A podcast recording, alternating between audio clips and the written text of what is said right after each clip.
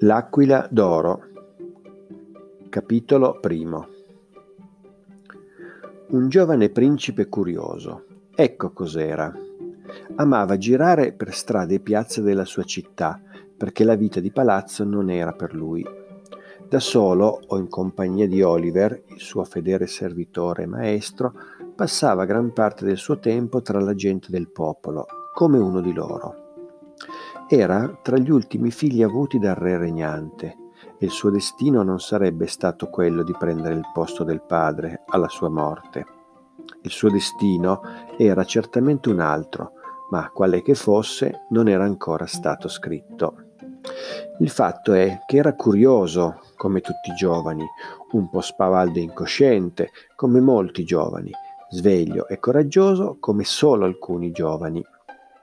Era nell'età in cui si inizia a scoprire il mondo e si cercano delle risposte su cosa pensa la gente e quali sogni ha, sull'animo umano e le sue contraddizioni. Sapeva che l'uomo è capace di azioni eroiche e nobili, ma anche di gesti odiosi e crudeli. Quello che non capiva era perché. Perché insieme all'amicizia e all'amore si trovano l'invidia e l'odio, e accanto al bene il male era convinto che, solo parlando e viaggiando, avrebbe potuto forse trovare risposta a queste domande. E la curiosità ti può portare ovunque, ti apre sempre nuove porte, dietro alle quali non sai mai che cosa puoi trovare. Viaggiare fuori dal regno però non gli era permesso, quindi girovagare in incognito per la sua città e conoscere persone sempre nuove era l'occupazione che amava di più. Quando vide Jack per la prima volta, il principe era da solo. Si era volutamente perso tra le piccole vie attorno al mercato. Quando lo vide seduto a cavalcioni su un muretto, mentre con un coltellino serramanico tagliava piccoli pezzi di formaggio da una forma rotonda e profumata. Era così assorto nel suo lavoro che tutto ciò che gli stava attorno sembrava non esistere. Ne tagliava un pezzo e lo metteva in bocca, poi strappava un pezzo di pane duro e nero da una pagnotta appoggiata sul muretto e con quello accompagnava il formaggio. La gioia che emanava la sua faccia era quella di chi da tempo non aveva mangiato niente. Il suo sguardo era profondo e, nonostante l'apparenza, sempre attento a ciò che accadeva intorno a lui.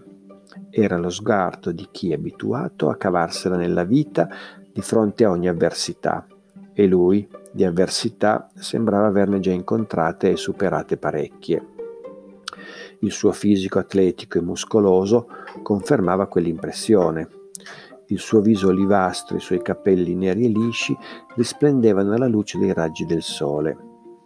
In quel momento dalla piazza si udirono delle voci concitate, rumori sempre più forti di zoccoli di cavallo, urla di gente che si infilava di corsa nelle strette viuzze per trovarvi riparo. Jack, con calma, arrotolò il pane e il formaggio in un tovagliolo azzurro, ripose il tutto in una borsa di cuoio che aveva tracolla chiuse il coltellino infilandolo nel taschino interno della sua logora giacca di fustagno e saltò agilmente giù dal muretto. In un attimo si infilò tra una fila di vestiti appesi di fronte a un grande negozio e sparì alla vista del principe.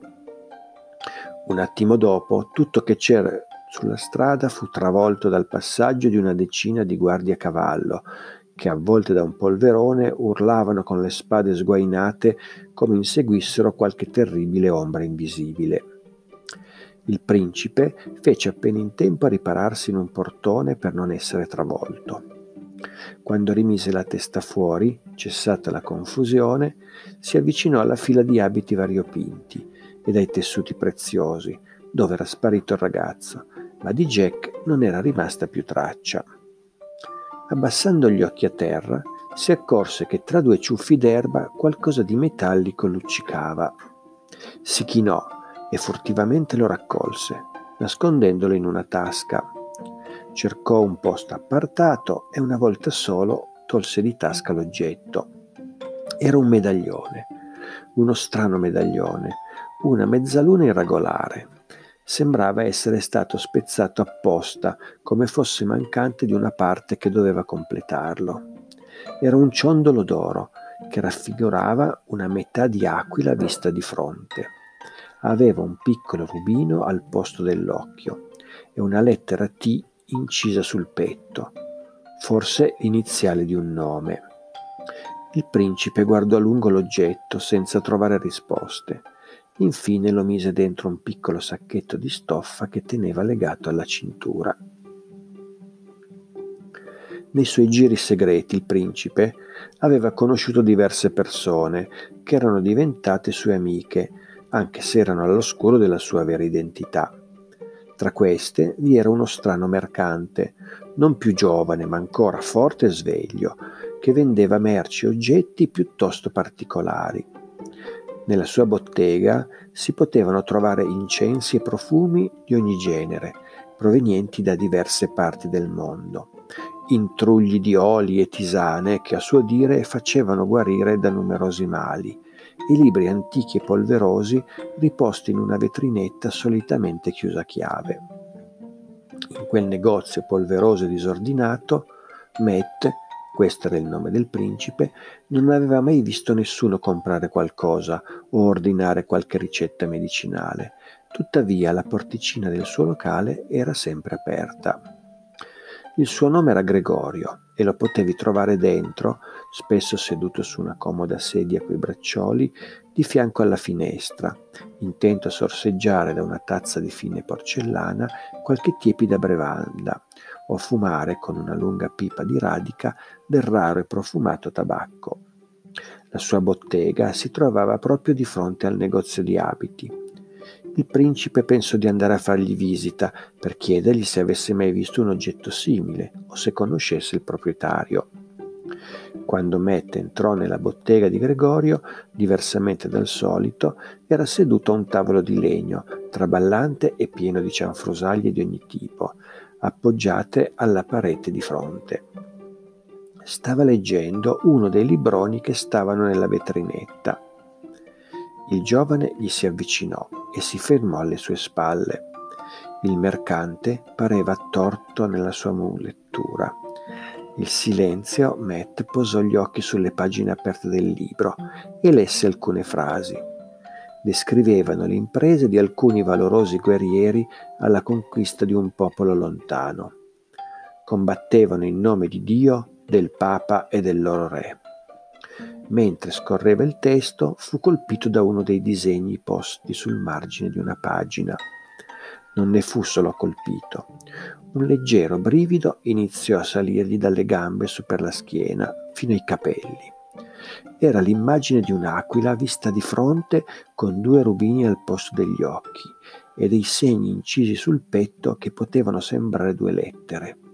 Era proprio l'aquila del medaglione che aveva appena trovato. Per un attimo l'emozione gli fece distogliere lo sguardo dalla pagina e proprio in quel momento il mercante si girò verso di lui, chiudendo il libro e osservandolo con uno sguardo curioso e penetrante. Cercavi me o qualcos'altro? chiese Gregorio, tenendo gli occhi maliziosamente illuminati fissi sui suoi. Matt, sorpreso e intimidito, balbettò qualcosa priva di senso. Dopo un attimo di confusione, però, riprese la sua lucidità e chiese al mercante se poteva avere in prestito quel libro.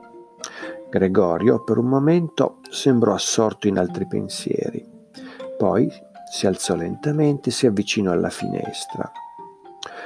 Un libro, bisogna saperlo leggere, iniziò osservando la folla che passava per la via. E pochi in questa città sanno leggere. Così dicendo, con la mano sinistra si accarezzò il mento. E inoltre un libro è un oggetto molto raro e prezioso.